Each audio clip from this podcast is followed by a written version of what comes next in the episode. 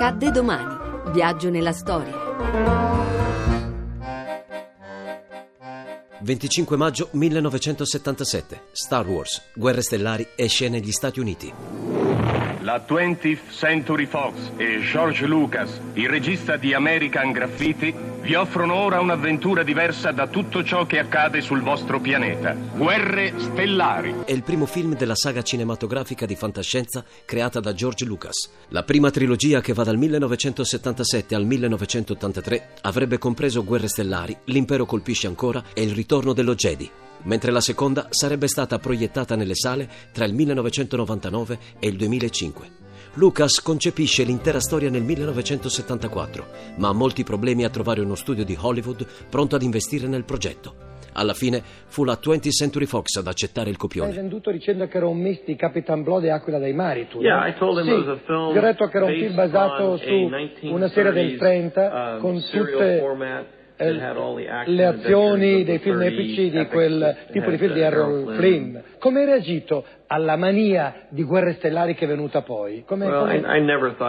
non ho mai pensato che diventasse così importante, pensavo che fosse una robetta di fantascienza e invece è diventato il lavoro della mia vita.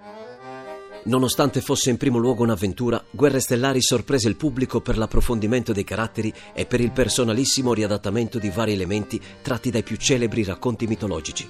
Al centro del racconto c'è l'eterna lotta tra una dittatura, quella dell'impero, e le forze ribelli, quelli aiutati dagli Jedi, ultimi sacerdoti guerrieri di una misteriosa energia onnipresente, la forza. Un romanzo epico sullo sfondo dell'eterno scontro tra bene e male. Grande, sconvolgente saga spaziale di ribellione e di amore. Uno spettacolo che anticipa di anni luce i suoi tempi. Guerre stellari, un miliardo di anni per essere realizzato.